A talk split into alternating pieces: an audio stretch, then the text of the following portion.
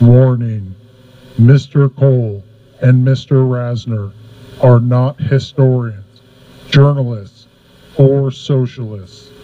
In the course of this episode, they will use profanity, consume alcohol, make inaccurate claims, and discuss violent and disturbing acts.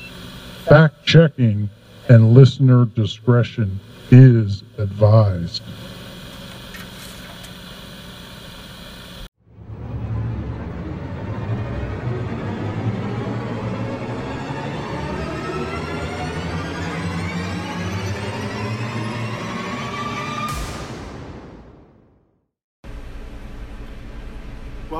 84 Ounces of Freedom. I am Mr. Cole.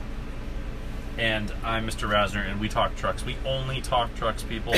like, don't ask us to talk about other stuff. It's just trucks. That's what this podcast is trucks.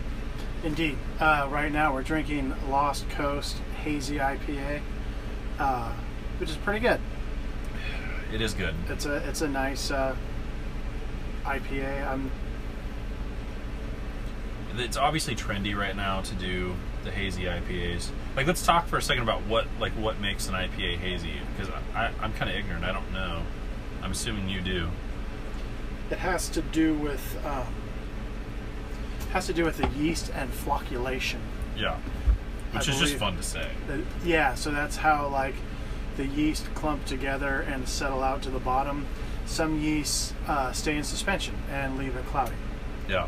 I think is the biggest thing, and you can you can kind of control that by um, harvesting yeast in different ways at different times when you're brewing uh, to make it.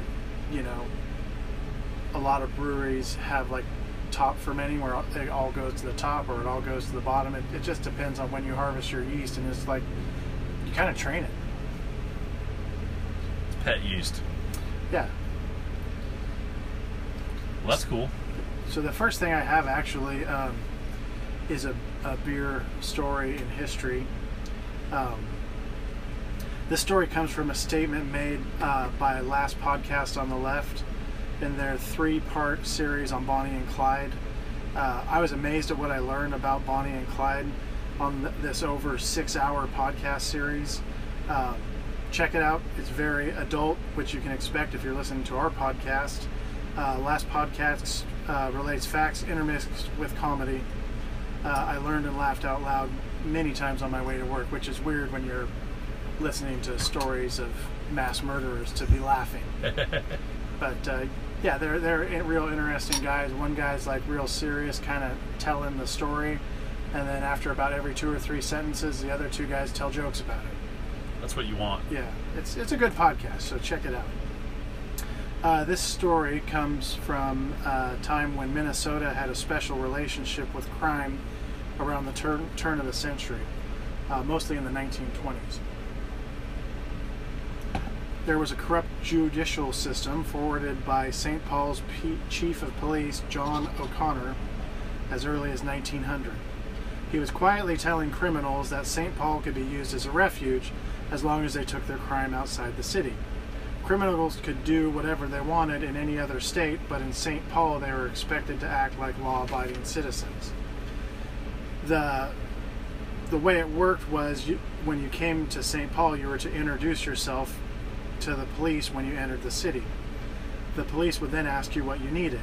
If it was shelter, women, or if you needed to launder money, the cops would assist you. In Paul Maccabee's book, John Dillinger Slept Here, a crook's tour of crime and corruption in St. Paul, 1920 through 1936, he calls St. Paul at the time the Walmart for gangsters. Sounds like just local politician and police corruption at a terrible level. Yeah. The president of Theodore Hamm's Brewery, William Hamm Jr., kept a daily sta schedule. At 12:45 every day, he walked to his 20-room red brick mansion for lunch. On, in June of 1933, his lunch plans were interrupted, and the community of St. Paul that accepted a corrupt police system as some sort of protection began to really question the concept as some criminals stepped over the line. A black sedan pulled up beside him, and four figures threw a hood over Hamm's head and shoved him onto the floor of their car as they headed for the Wisconsin border. While in captivity, Hamm was a calm and subdued gentleman. The criminals thought they may have had the wrong man because he was so relaxed. Is this just for kidnapping for ransom? Yeah. Uh, they didn't relax until they found his name uh, stitched into his coat. Hamm was held in a safe house in Be- Bensenville, Illinois, with boarded up windows. He was forced to sign four ransom letters asking for $100,000, which is a lot more nowadays. A few days later, Hamm was returned without suffering any damage, and the Barker Karpis gang got away with fat wallets. Uh, That'd be about a million bucks now, I'd say. I would think, yeah. The result would be the end of their own career and the complete change to the Minnesota legal system. The Barker Karpis gang was comprised of some of the most wanted men at the time. It contained Fred Barker and Alan Karpis, and for the hand kidnap for the Hamm kidnapping, they enlisted Freddie Goetz, one of Al Capone's triggermen who participated in the St. Valentine's Day massacre. The gangsters were also helped by crooked cops in the St. Paul Police Department. They gave the criminals inside information about the hunt for them, and St. Paul Police Executive Tom Brown received $25,000 of the ransom, which was more than any of the kidnappers received. People in the area were used to seeing famous criminals in restaurants and walking the streets openly, but now the status quo was challenged as one of the elites was a victim of a crime. A year after the kidnapping, local citizens led by St. Paul's Daily News helped set up a wiretap in the St. Paul Police Department. This exposed dozens of corrupt officials. Most of the city's police resigned. Wait, this is reporters that set up the wiretap? yeah, from the St. Paul Daily News and citizens. That's kind of an unusual thing to have happen. When it's the cops, though, how do you get a cop to get a cop? And that's like the that is kind of what the press is supposed to be for. They're almost supposed to be like a branch of government to keep a check on government. So it's kind of neat. Yeah. Uh, most of the city's police resigned or faced jail time, and St. Paul was no longer a crime haven. So, is sorry, is there more? Yeah, you I think that's the end. So, like this guy, Mr. Hamm, that was So what's he was- interesting is prohibition. right. So they were making like soda and stuff out the front door, yeah. but Hamm's beer is out the back door. Okay. And I think, I think during prohibition, mostly they they worked for they tried to do hard alcohol, but I could be wrong on that. Yeah, probably beer was attainable, but like, so, and, and it's funny. Like, like let's get off on a tangent, but I, I want to come back to talking about this Mr. Hamm guy. So, it's interesting that, um, that beer was sort of still gettable and obtainable during Prohibition, because obviously, you and I know that you can be a pretty like serious alcoholic and just drink beer. like like we, like we're aware that that's a thing that can occur. It's possible we have some personal experience with that, but um, like the perception among the people who instituted prohibition was probably that whiskey was like like less moral than beer. And I have I, I don't think my mom's ever going to listen to this, so I'm going to pick on her a little bit. My mom definitely like draws a line between me drinking beer and me drinking whiskey. This has been, you know, for a decade. I could sit around and have I could drink six pack over the course of the afternoon. She won't say anything. It doesn't seem to bother her, but the whiskey did seem to bother her. I'd say less lately. I think that I think that she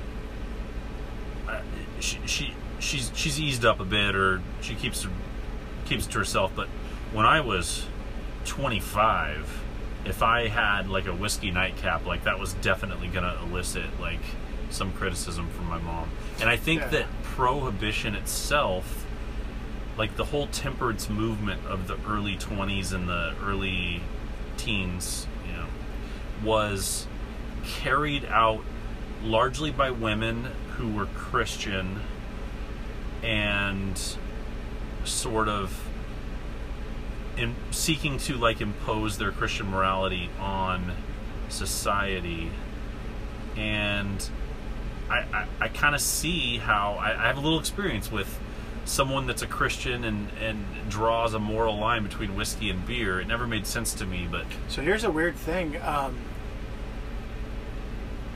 my mom's perception, at least this is how I remember when I was a kid, and you know, mom or dad, whatever. I could be wrong. You can correct me if you listen. Um, it seems to me that like in my mom's mind, whatever my dad was drinking, he's an alcoholic. yeah. But in his mind, if he's just drinking beer, it's like tantamount to quitting. Yeah. Like, what are you talking about? I used to drink a fifth of whiskey a night. I'm just drinking beer. yeah, It's a yeah. fucking problem. Yeah, that's funny. so This- this this Hamm guy now, like it sounds like if It he kind was of messed him up too. It like it, it left its mark on him. You know, people who knew him said he was different after that, but he he handled it well, and they didn't uh, harm him in any way. yeah. Um, what I was gonna ask, well, like like because having guns pointed at you is no joke, you know. Yeah, that's whatever And- you want. Yeah, like you, you probably, and, and if it's prolonged for day after day like that, you get to thinking, you know. Yeah, I think he was in captivity for like three days. It took him to get the money together. See, that's enough for you to calm down and sort of start thinking about all the terrible things these people could do to you, right. right? Um, whereas a quick encounter, even a quick robbery where a guy comes up and whips out a knife and asks for my wallet, that happens so. F- and obviously, I would just give it to him because my wallet's not worth getting hurt over. Like, like that kind of a quick encounter, you don't have time to do any thinking Right. that's just over and but whereas someone holds you for three days you start to think about Now- really ugly things that could yeah. happen to you And it's funny we're talking about that because listening to this Bonnie and Clyde thing, um, there's a term for it, and my brain doesn't remember it, but where like you become like friends with your captors. stockholm syndrome Yeah, Stockholm syndrome. So they had that one all of my the time. favorite muse songs by the way Yeah. so they, they had that happening all the time. I wonder if he experienced, like, if he became friendly with some of those guys, or, or if it was just animosity the whole time. It's hard to say. so laura and i watched a the bonnie and clyde um it, it was acted out and it was well done was it done by history or netflix i, I don't actually. The one that's on the Netflix, where it's from like the two cops' point of view. yeah So they talk a little bit about that. They talk about what's good and bad about that. we didn't finish it we enjoyed it tremendously I really liked it. but and, and and that sort of period piece from that time of history is sort of right in our wheelhouse anyway You listen to um, that podcast I talked about, it'll blow your mind. oh the last podcast on the left I, i'd like to i It's an investment. It's like over six hours. I, I I don't I don't get to listen as much as I used to You got to go back to nights. but um I remember them looking at footprints by her where she was like dragging one foot in a weird way and they decided she was wounded. Yeah, see, I never knew that. She Did had, that end up being true? there was that he Clyde crashed in the night. Yeah. Like it, back then, it was a really dumb idea to drive fast at nighttime. And um, when they crashed, the battery exploded and covered her legs with battery acid. Oh. I guess to the bone in some spots. And he was Wow. literally carrying her most of the time. Yeah, she didn't weigh more than 100 pounds, I'd say. Right. But she like literally couldn't walk at that point in her life. They Huh. they had a really rough go. It's rough.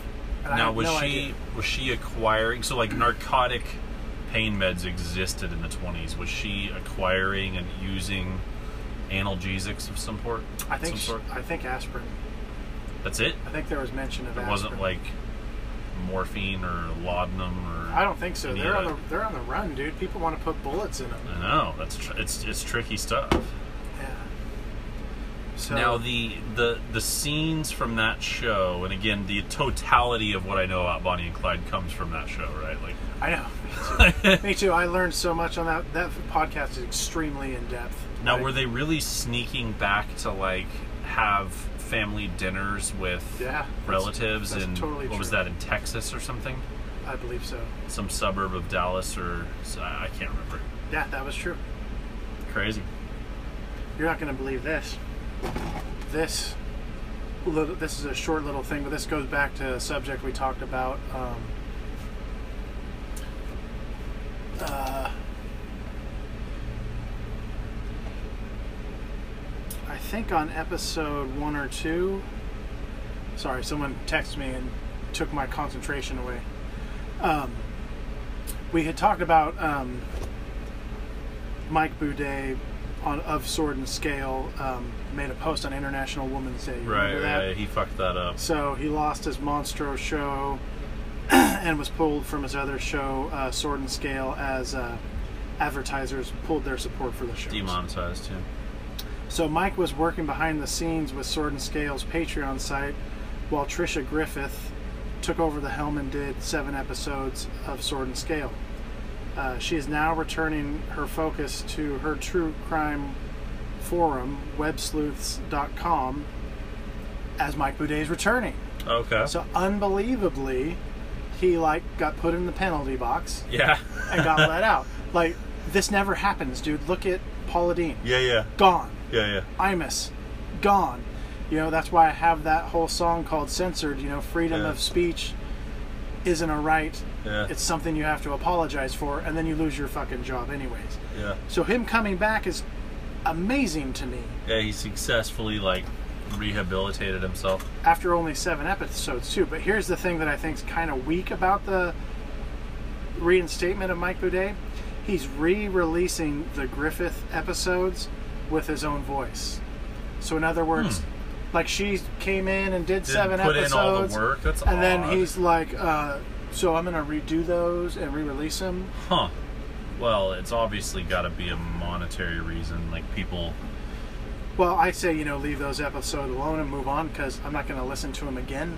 you know, I usually don't listen to them more than once, anyways. When it's still the same dude, Right. um, it's like some weird ego thing. You think it's ego? ugly- It can't Yeah, be just because ego, right? what, like, you know what he's done. He's erased that it's ever happened. yeah, I see that. And then, um, so I listened to his new episode, which was very good.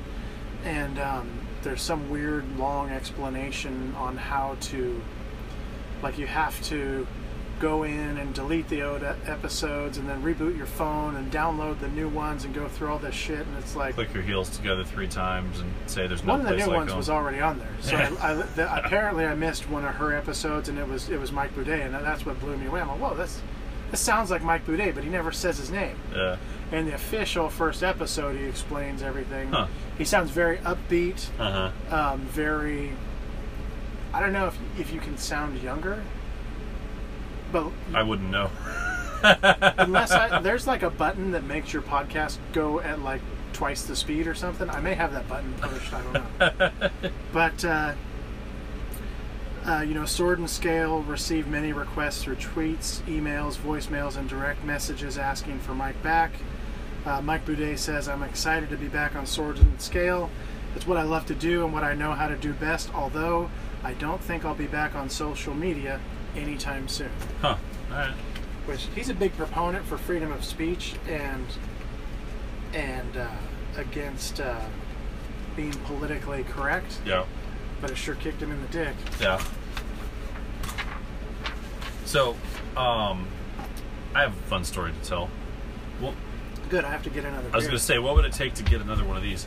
Um, so we went camping, and we we were at this little campground in Bodega Bay that's kind of fun, and it's sort of on a peninsula with like another peninsula next to it that uh, that the fishing boats come in on. So there's not a ton of traffic, and the peninsula that is next to the campground. Think of it as like a large, mostly empty parking lot with you know some salty old fishermen cleaning fish and drinking a beer, and but it's to walk there from the campground is no joke. Um, it'd go at least a quarter mile, maybe more. And Laura and I are there with my two children, Ruby, Leo. They're five and two, and they like we're Drinking age. trying we're trying to um, sort of free range them to the extent that we're able to stomach it as parents. Laura is currently reading the book Free Range Kids by I want to say it's Lenora Skenazy. Um, she's a lady who um, has looked at all of the crime stats and basically said, like, look, the world is safer in every way by an order of magnitude than it was when we were all growing up. There's another guy with a book about how, you know, everyone talks about how bad things are. things are better than they've ever been. Something optimist, yeah. Yeah. I, I, it, it's true because because of the way news is presented and um, But free range kids, the title makes me think that you're required to have uh, like no- dreadlocks and lots of tie dye. that's like But like it sounds like it's not that way. It's not, and but you you probably get people with dreadlocks and tie dye that are doing this, when they buy this book, they're all, what the fuck? and the people with dreadlocks and tie dye are probably equally likely to be critical. Dreadlocks didn't work for me. Just one lock is what I got. one big, mass, terrible thing on my head. So at any rate, um, the Lenore Skenazy, and I'm probably getting her name wrong. I'm so sorry. It, I, like I'm drinking, and it's a complicated name, but she has been in hot water for letting her kids ride the subway in New York City Whoa. like in the daytime at a young age. I don't know the age. I'm sure her book explains it. I'm not reading it. My wife is. Um, but at any rate, she she to the extent that she has sent her kids somewhere on the subway and had them returned to her in a police car Wow. with like social services being you know notified and and questioning occurring What are you goofy kids doing? We're free range, bitch. so that's one way to go yeah and and that's that's essentially where we were so we we decided at this campground to use walkie talkies now my mom got ruby walkie talkies for her birthday and they work pretty well. They they work for at least half a mile like no problem. And so they these kids wanted to walk out of the campground and sort of out onto this peninsula where they would be very far away and I would be able to see them but it would take me several minutes to get there. Like even if I just jumped in my truck and started driving it would still take at least a minute or maybe even two or more likely two or three to get there. But what I did is I said that they could go walk out there, and I had them take a walkie-talkie, and I took a walkie-talkie with me, and then I climbed on top of the camper that we're in right now, which is a cab over camper on the back of my three-quarter ton, and so I could see pretty far. I'm On the back Um, of what? on the back of a three-quarter ton. Oh. I, I would say Vehicle? I would say the word, but I don't have a shot to say. Oh. so I was avoiding it. You could tell what was going on there. Um, there might be whiskey in here somewhere. Long time listeners. At any rate, um, so I'm standing with my feet 13 feet in the air, and I'm approximately nine feet tall. So I can see a long way, and I can see, I can see my children very well the entire time. And I have this walkie-talkie, so I can talk with them. But um, there is a little bit of a uh, a difficulty in watching them so far away, knowing that it would take you a minute to get there. But we did it, and so what what it turns out is true, and it's very funny, is that when other parents see two young children walking by themselves, Oh, they freak. stop. Yeah, they they get uncomfortable with it as as one does when they are uptight and nosy, and they try to stop and talk to my children. So I have Ruby that has like vehicles pulling up next to her with you know concerned moms who just completely mean well saying like like where are your parents and so ruby calls me on the walkie talkie and she's like this there's people in this car are asking like if i'm looking for something Oh my god. and so i answer back tell them to mind their own business Oh my god. and they can totally hear me because it's a walkie-talkie, and they like drive off. Jesus. I kind of expected to have the sheriff show up or social services or something, but it didn't occur. Wow. And I really enjoyed that. I had a ton of fun. So.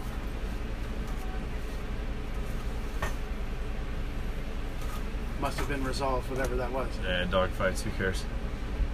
The Anyway, skin hunters. Have you ever heard of this? I've not. So, skin hunting is a practice among Polish ambulance crews of taking a bribe from funeral homes in exchange for the personal information of the recently deceased.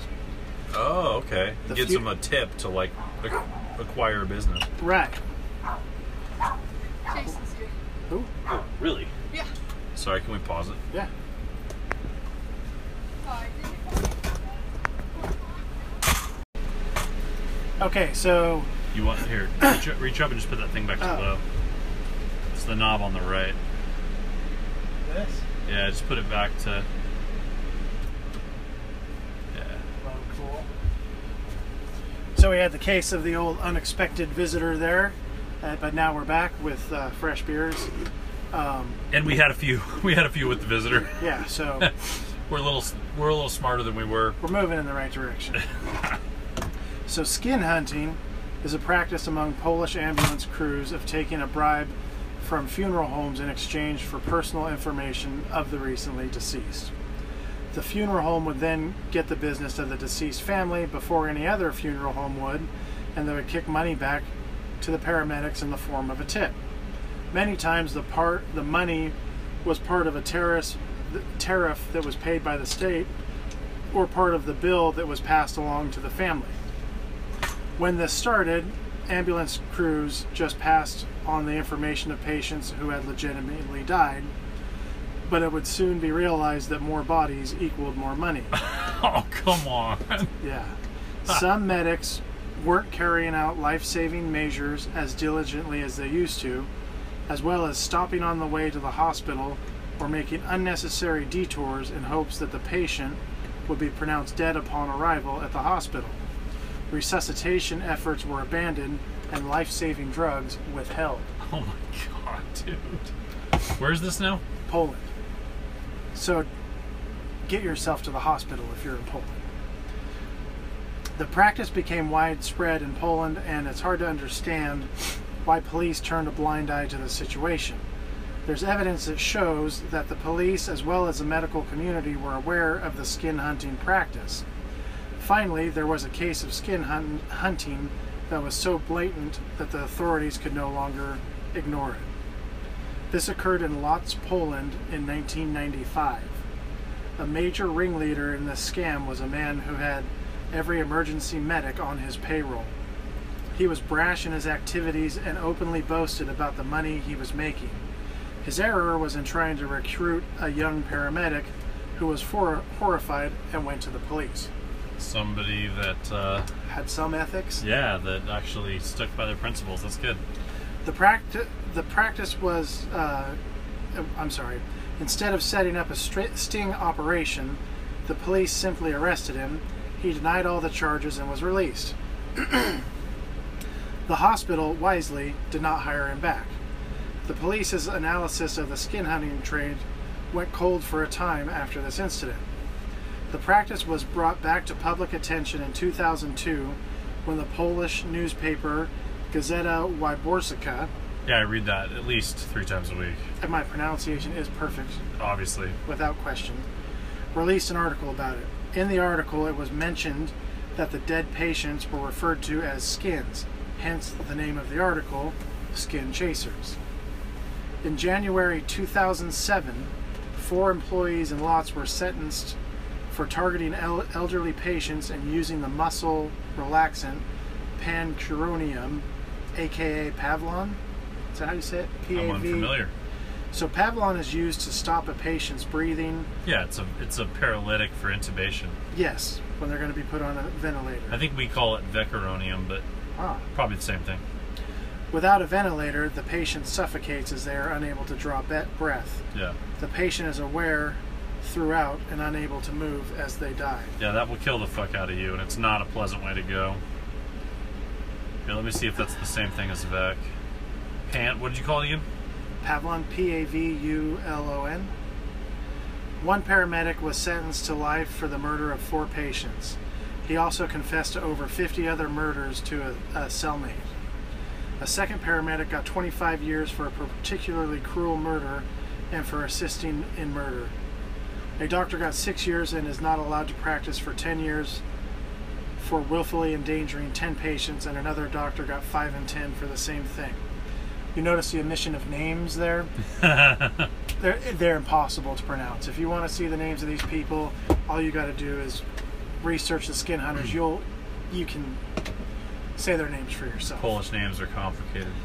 The investigation is ongoing still. 40 members of the casualty department are currently under investigation right now. Wow, So this is recent. that's crazy. Yeah. Yeah, the um, that's uh, that would be a so so paramedics intubate people in the field. That's a thing that paramedics do.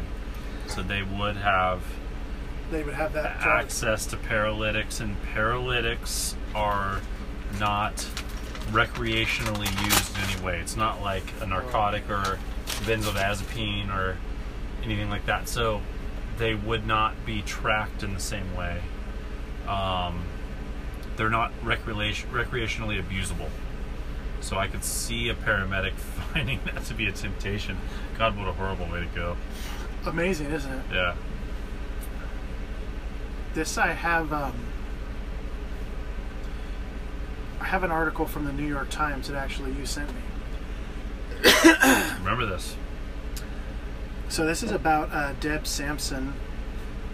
Uh, her story has always been one of the more astonishing, if little known, tales of the American Revolution. If you haven't noticed, our historical tales are typically something you've never heard of. Uh, a woman who stitched herself a uniform, posed as a man, and served at least 17 months in an elite unit in the Continental Army. Wounded at least twice, Deborah Sampson carried a musket ball inside her till the day she died in 1827. That's a crazy statement right there. Yeah. While historians agreed that Sampson served in uniform and spilled blood for her country, gaps in the account have long led to some to wonder whether her tale had been romanticized and embellished, possibly even by her. I know it's romanticized in my head when I think about her. Yes. she did fight. Did she fight in the decisive Battle of Yorktown, as she later insisted on multiple occasions? And how did she keep her secret for so many months she served in Washington's light infantry? Infantry. I didn't see a picture of her, but I assume she had some manly features. In in my in my mind, she does not. In my mind, she's very pleasant looking. She's just a fancy lad. now, scholars say the discovery of the long forgotten diary, recorded more than 200 years ago by Massachusetts neighbor of Sampson, is addressing some of the questions and sharpening our understanding of one of the few women to take on a combat role during the Revolution. Deb Sampson, her story is mostly lost to history, said uh, Dr. Philip Mead, the chief historian and director of curational affairs of the Museum of the American Revolution in Philadelphia. Jesus Christ, people have long titles. Mean, that sentence is almost not even worth saying. I can barely breathe. So, finding a little piece of it is even more important than finding another piece of George Washington's history. I don't know if I agree on that. The museum bought the diary for an undisclosed sum after Dr. Mead spotted it at a New Hampshire antique show last summer. He plans to showcase it next year with other items about the role of American women played in the Revolution as part of a larger celebration of the 100th anniversary of the 19th Amendment. The skeletal facts of Sampson's military service have long been known. After at least one failed attempt to enlist, she ultimately succeeded in joining and fighting with a Massachusetts company that saw action in the Hudson Valley. Her secret went undiscovered until 1783 when, just months before the war's end, she fell sick in Philadelphia and was found out by a doctor. There was no reprimand, just an honorable discharge. So, do you picture him coming with a stethoscope? Uh, okay, breathe in. Hold on a second. What, what what is this here? I mean, how does that how did that discovery And if only she would have had prepared to say gynecomastia, which is the term for male people who have breast tissue, she would have been alright. and a well-known term in 1783. uh, untangling the fuller story has been more complicated. She left only a smattering of records in her own words and seems to have exaggerated her exploits at the urging of Herman Mann, a sensationalist newspaper publisher. Now, is this the same man that was brewing beer and that's Hamm. St. Paul? Oh, that was him. Alright. Um, M A N N is how he spells his name. Ah, yeah, yeah. H A N N. Interesting coincidence. yes, I planned that. he took liberty with the facts in memoirs he ghost wrote for her in 1797 and had a hand in a florid speech she delivered during a paid lecture tour of New England. Each performance included a moment when she theatrically switched out of her dress and reappeared in light infantry garb. Miss Sampson is a challenging figure, said Harvard professor, professor Laurel Thatcher Ulrich, an expert on forgotten women. What does that say about you if you're an expert on forgotten women? I know all there is to know about the forgotten woman. Because she recreated herself so many times and then was recreated again by her supposed biographer. As recently as 2016, Meryl Streep, one of your favorite actresses, recast history a bit while praising Sampson as a model of grit and grace at the Democratic National Convention. She referred to Mrs. Sampson as the first woman to take a bullet for her country. Uh, the designation more properly belongs to New York's Margaret Corbin, who never enlisted but continued to fire her husband's cannon when he fell at Fort Washington, which I have right here. Uh, the diary written by Abner Weston suggests Sampson likely did not fight at Yorktown as she claimed. He dates Sampson's botched enlistment to a period of around January 1782, months after the British, British thrashing of Yorktown. If you really want to put her at Yorktown, you could start stretching it, but that sounds like a pretty strong evidence that she probably wasn't there, uh, says this guy who has another long title that I'm not going to fucking read. He noted, though, so you can tell I didn't rewrite this. This is verbatim from the New York, New York Times. Times. Thank you, New York Times. also, fuck you, New York Yeah. Times. Just put Dave, and and we're good.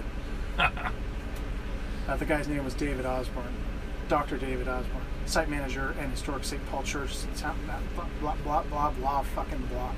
He noted, though, that Sampson would hardly be the first veteran to place herself at the scene of a prominent battle that might be more familiar to folks back home. Do I care? All right, let's Do I let's care? let's let's commentate now. That that's enough detail. I mean, there's part of it from the There's a lot of speculation. We don't know. She obviously was a great actor. I have a lot to say about all this. there's a like uh, part from the actual diary. It's like in the most terrible English you've ever heard. Oh man. But I mean, that was like the level of what you know someone writing a diary back then would, would have been. You know, that was edu- educated. I just can't find it. And I just Was the ba- the battle that was the question they questioned whether she was at was York Yorkstown yeah and that's Pennsylvania, right? yeah So she claims she was there. This particular hor- historian is skeptical because it predated her documented enlistment. Like, would you say that's correct? Yeah. So, then, like, what I think is probably true, and I believe Meryl Streep would agree, we should reach out to her. we will. I'll, I'll write Meryl, Meryl Streep personally. um, because you know she played Margaret Thatcher in the Iron Lady, so she's very qualified to comment on this particular historical reality. Oh, here it is. In an entry from January 3rd, 1782, Weston wrote, with variant spelling, which is hard for you to see here, but I can see it. My spelling is very variant. Like in her defense, her spelling is definitely better than mine. Well, this I think is a guy Weston who was writing about her. Yeah, yeah. There happened a uncommon affair at this time, and there is T H E I R, happened as one P. For Deborah Sampson of this town dress herself in men's clothes and hired herself to Israel Wood to go into three years' service, but being found out, returned the hire and paid the damages. So Sampson's motivation for enlistment's never been cleared. Unabashed patriotism, financial distress, who knows? So she did this. She tried this a few times And pulled it off. and pulled it off. So like I killed think people and took a bullet. I think I think that it's probably true that when she officially enlisted and drew a paycheck and assumed a whole identity as a soldier in the Continental Army was probably not her first time. You see, there's more in there about her trying to get payment and stuff, and like they wouldn't pay her. Yeah, like I, I'd- I'd say it's likely that her motivations were financial, and Yeah. like that's cool. Like I don't, I don't go to work, you know, for free. Like I expect to be paid, and so I, I get it. And but like I'd say it's like if we're talking about whether she was present at the Battle of Yorktown because the battle occurred before she's officially documented as part of the Continental Army, like if she says she was there, she could have still been there because like I'm guessing when she enlisted was not the first time that she mimicked being a man and and did stuff. So you think she was going in the bars and stuff Who knows? Like it's a big step with to, a big old chaw and a cigar because women weren't supposed to like smoke cigars and stuff. like like if you're gonna if you're gonna lead this huge like life-changing thing that's based on a lie like you've tested that lie out a few times and sort of floated it to see how it went that'd be my guess Yeah. based on you know obviously every time i tell a lie that's life-changing like i obviously try it out on a few friends first who knows man it's crazy Yeah, it's I a mean, great story Patriotism, you know. like just the patriotism aspect of it. that's what that's what you'd cool. want to think, right? Like, if, and if patriotism was her goal, then yeah, maybe she was fighting at Yorktown just as this unknown guy that wasn't even getting paid. But who knows? If her motives were financial, then maybe she was not. Um, I'll tell you this: she did more for her country than I did. Yeah. yeah, I haven't been shot at or shot a gun for the country. I mean, I tried, and they told me no, so fuck them. But Yeah. who knows? So, Margaret, Can can we also yeah, Can we can we tangent one more time? Um, I have a daughter who's five, who's fun and cute, and and all of the questions that five year olds asks are entertaining in some way to try to answer. And we occasionally watch the movie Swiss Family Robinson.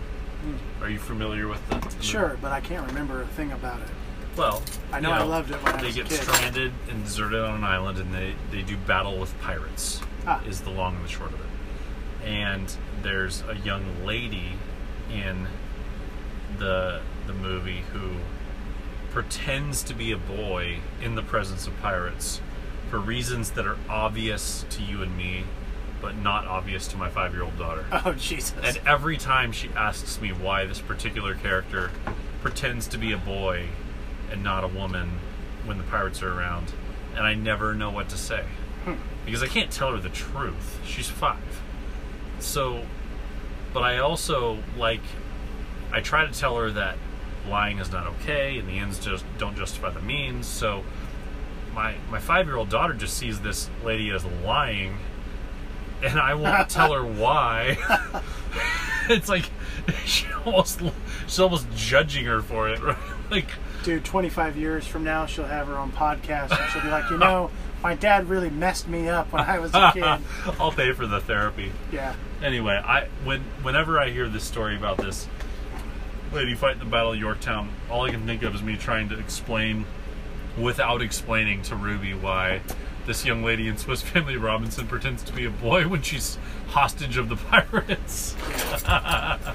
Well, um, and who knows? Real pirates, you're probably not safe being a boy either. Indeed. So Margaret Cochran was born in western Pennsylvania on November 12, 1751, in what is now known as Franklin County. Her parents were Robert Cochran, a Scots-Irish immigrant, and his wife Sarah. In 1756, when Margaret was five years old, her parents were attacked by Native Americans. Her father was killed and her mother was kidnapped, never to be seen again. Margaret and her brother John escaped the raid because they were not at home. Margaret lived with the, her uncle for the rest of her childhood. How can you imagine Indian, your mother getting taken away and your father killed? I mean, it, I'm just waiting for you to get to how their direct descendant is Johnnie Cochran, who represented successfully O.J. Simpson. Oh yeah, that's in their. Uh, what is it? Where you get your DNA tested? Yeah, yeah, it's in their ancestry.com. Ancestry.com. In 1772, at the age of 21, Margaret married a Virginian farmer named John Corbin. This kind of makes me think of the story you were telling about Laura's grandfather on the last episode. Watch, you'll see what I mean. How did he? How did she get from Pennsylvania down to Virginia? You know, it's a you can walk it. when the war began, John enlisted in the First Company of Pennsylvania Art- Artillery as matross, an artilleryman who was one of the members of the cannon crew. As was common at the time for wives of soldiers, Margaret became a camp follower, accompanying John during his enlistment. She joined many of the other wives in cooking, washing, and caring for wounded soldiers, and uh, got the nickname of the time, Molly Pitcher, as did many women who served in the war because they were bringing water uh, during the fighting to thirsty soldiers and to cool down the cannons. Which could get you hurt, by the way. Oh yeah, That, that takes no small sum of courage. you're I in mean, combat. I, I have I have a, a relative who was a, a combat medic, and and he wasn't bringing water. He was probably bringing meds and you know doing things to try to stabilize wounded people, but taking the same risks. She was a nurse too, so she was doing that too. Yeah. Well, nurses don't know fucking shit. I can tell you that. as we know. On November 16, 1776, Fort Washington, where John's company was part of the garrison left behind when General George Washington retreated with the Continental Army to White Plains, New York, was attacked by the British. John Corbin was in charge of firing a small cannon at the top of a ridge, today known as Fort Tryon Park. During an assault by the Hessians, John was killed, leaving his cannon unarmed. Wait, help me. What are the Hessians? I don't know. It seems like that's not the war we're talking about, but maybe I don't know what this conflict is. uh, during, a, yeah, Margaret had been with her husband on the battlefield the entire time, and after witnessing his death, she immediately took his place at the cannon, continuing to fire until her arm, chest, and jaw were hit by enemy fire. The British ultimately won the Battle of Fort Washington, resulting in the surrender of Margaret and her comrade, comrades and the taking of the last American position in New York City. As the equivalent of a wounded soldier, Margaret was released by the British on parole. Hessians must have been a group of people that the British had in pay. We'll have to revisit this and talk about it in the next podcast. Where we obviously need a whole segment on the Hessians. Yeah, and where what is the country of Hesh, anyways? Of it can't be Hesh. We're from we, we's Hessians. We're from the Hesh, the northern Hesh. I'm making myself look really stupid because I'm sure it's a true thing. Anyways, because I just don't know. After the battle, Margaret went to Philadelphia, completely disabled from her wound and never fully healed. Life was difficult for her because of her injury, and in 1779 she received aid from the government. On June 29th, the Executive Council of Pennsylvania granted her $30 to cover her present needs and passed her case on to the Congress Board of War on July 6, 1779. The board, sympathetic to Margaret's injuries and impressed with her service and bravery, granted her half the monthly pay of a soldier in the Continental Army and a new set of clothes or its equivalent in cash. With this act, Congress made Margaret the first woman in the United States to receive a military pension from Congress. After Congress's decision, Margaret was included on military rolls until the end of the war. She was enrolled in the Corps of Invalids, created by Congress for wounded soldiers. Seems like they probably have a better name than that now. That sounds like a terrible name. Sounds yeah. In 1781, the Corps of Invalids became part of the garrison at West Point, New York. She was discharged uh, by the Continental Army in 1783. Corbin received financial support from, support from the government after the war, the first woman to do so. She died in Highland Falls, New York on January 6, 1800, at the age of 48. So she obviously recovered from her injuries because she lived another 40 years. Yeah. A memorial commemorating her heroism was erected in 1909 near the scene of her service in what would later become New York City's Fort Tyrone Park. In addition, after the park was constructed, Margaret Corbin Circle lies just outside the main entrance, and Margaret Corbin Drive connects the circle through the park to Henry Hudson Parkway. There's one other interesting thing here. According to New York Historical Association, Corbin was honored as no woman of the Revolution has ever been honored before. In 1926, the New York State chapter of Daughters of the American Revolution verified Margaret's records and recognized her heroism and service to the United States through the papers of General Henry Knox. Remains believed to be her were exhumed and reinterred with full military honors at the cemetery of the United States Military Academy at West Point, behind the old cadet chapel in the West Point Cemetery. The Margaret Corbin Monument was erected by the DAR at the gravesite. However, in 2017, an archaeological study revealed that the remains that had been moved were not those of Margaret Corbin, but rather a male. The locations of her remains are unknown. It's it surprises me they got that wrong because it's really easy to tell a male from a female if you have the hip bone. They must not have Yeah. had the pelvis because it's a big, big difference. There's like a whole song about that. I mean, the jokes write themselves, but Yeah. that's I.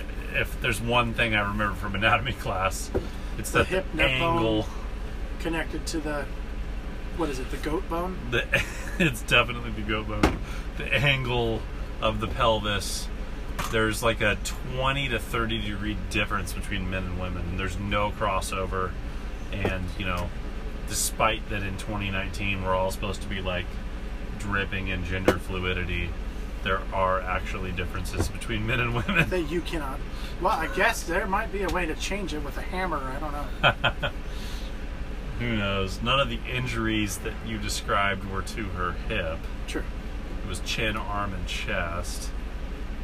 But pretty Um, amazing story. It's an amazing story. When they're, you know, they're, all- this woman took the first bullet for America. Well, no, she didn't. There- There's this other girl. Interesting how one story leads to another. Good times, man. Yeah. So, in closing, if that's what we're doing, I, I mean, or, or we keep drinking and talking. I'm, I'm down for whatever. so check out our YouTube channel uh, where I make beer and play music that's so underground the underground doesn't even know. Um, I've been making new music on there. Um, I'm trying to think of like an album title for Everlasting Faint. Like the Cramps had the best one ever, "Bad Music for Bad People," but Yeah, you wore that shirt the other day. but it's like I can't just I can't take that name. It's like it's like the shittiest music for the worst people. Everlasting Faint is terrible music. I love I mean, like, wait, wait, what are you trying to think of? like a, another way to say that same thing. You know, Um, like, a, like almost like a like how I mean a way to describe a subtitle or like a like everlasting faint. I probably will never even bother. You could say like I'm not gay, but twenty bucks is twenty bucks. Yeah, that completely sum, sums it up. uh, if you have questions or opinions, uh, especially after that last comment, you can email us at 84 ounces to freedom at gmail.com. That's the number 84, the letters OZ, the number 2 freedom at gmail.com. Hit us up on Facebook and Twitter. Um, I still haven't figured out the Instagram one yet. People like the Instagram. I don't. I don't. I like really like Facebook. Twitter's okay, and Instagram I, I don't like at all. I, I got nothing. And people like try to talk to me on it, and I'm just like, dude, why aren't you on the face bizzle? I, I got nothing. The other day in staff, I said I'm on the Insta face, and everyone laughed. I mean, I'm on the the You're on all the Twitters. the gram post. Yeah. yeah, you uh, uh, hit me on MySpace. I, I don't think mean, MySpace is even a thing anymore. I, it, it, it is. I bet. I bet it is. This is uh, So we we ran the air conditioning today because it's hot, and it, you, you're gonna hear it in the background. And if you don't like it, fuck yourself. Oh, hey, we're on Patreon too. I don't know how to do anything with that either, but I guess you can give us beer money on there. Um, hasn't happened yet, but I'll tell you, We will drink it if you. we had a good. We had like 15 listens to our last episode. Nice. Unless you're listening to this every day, It's it's. I'm none of those listens. so uh, if you listen to this, I try to reach out to everybody we mentioned. I mean, the last episode, I literally sent emails to the Siberian Times, and um, which ex- they accept emails in Russian or English. So I didn't use my Russian; it's not up to par.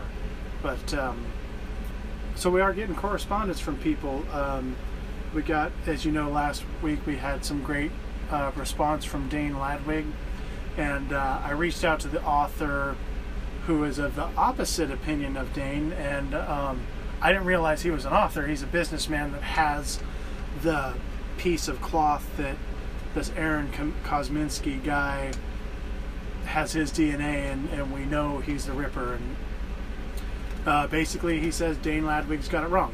He didn't give me a long, lengthy explanation or anything, but he does have a book, so So in the next episode, I'm- those two authors are going to arm wrestle live. We're going to describe to you, well, I have Dane's book, and I, I'm ordering the other guy's book, and I'll read it.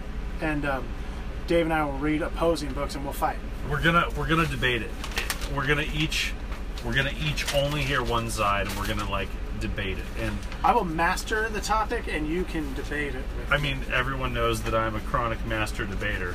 yes, So yes. Low hanging fruit. It had to be done. I, I'm not mature enough to. One day, we'll grow up. Probably the day we die. All right. That's it. Thanks for listening.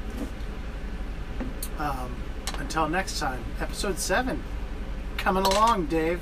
I mean, it's it's easy to do. This is just what we would be doing if you weren't listening. We just happen to push record. We're we're and we're we're better at it when you're not listening. So Yeah, know that. and probably even more offensive. I um, I got something special planned for episode ten. It's gonna be fucking great. It's like an anniversary. It's sounds good. Actually, I have nothing planned. It just came to me that I should have something planned for I that. a couple of master debaters. You never know what's going to happen. All right, you guys. Until next time. Cheers.